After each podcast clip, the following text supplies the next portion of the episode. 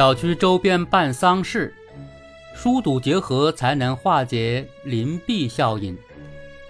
近日，河北省石家庄市网友发视频称，自家小区旁设置了停尸房，隔三差五就能听到哀乐和哭声，严重扰民，家人精神备受折磨。已有邻居因此搬走，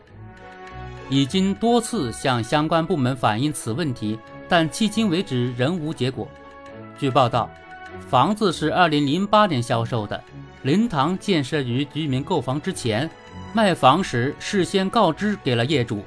并且购房时还有优惠补贴。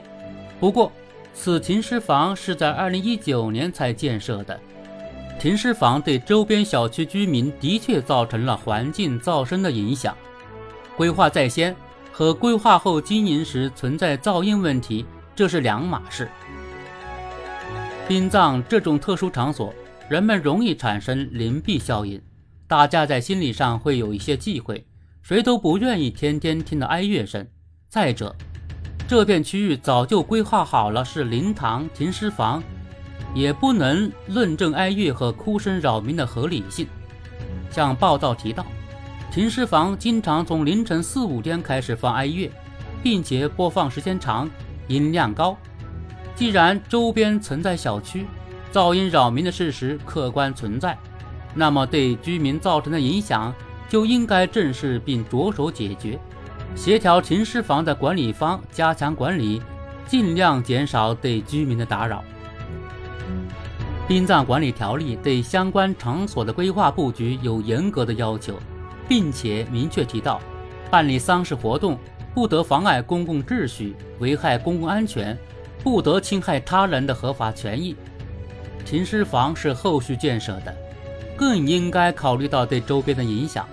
当然，这并不是否定灵堂、停尸房的客观需求，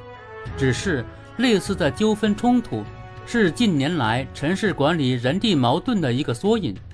也是城市化和传统殡葬习俗矛盾的一个缩影。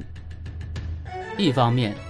越来越多的人在城市扎根，城市人多地少，殡葬类的土地以往可能布局在城市的郊区，现在随着城市扩张和居民区的距离越来越近。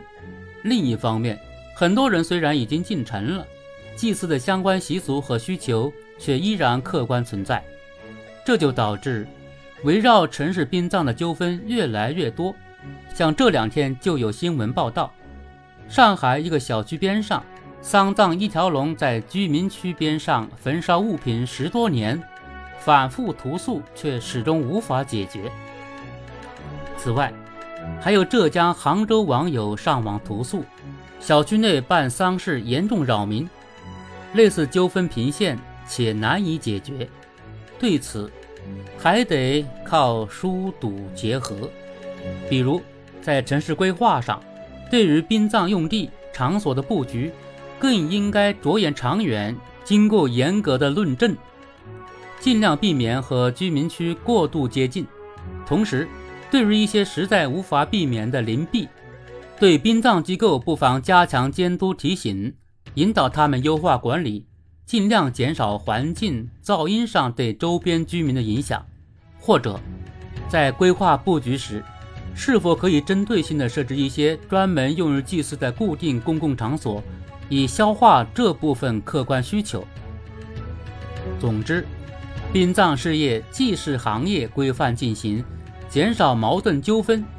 需要的不是一棍子打死，而是合理引导，为这种传承多年的风俗找到一个合适的承载场地。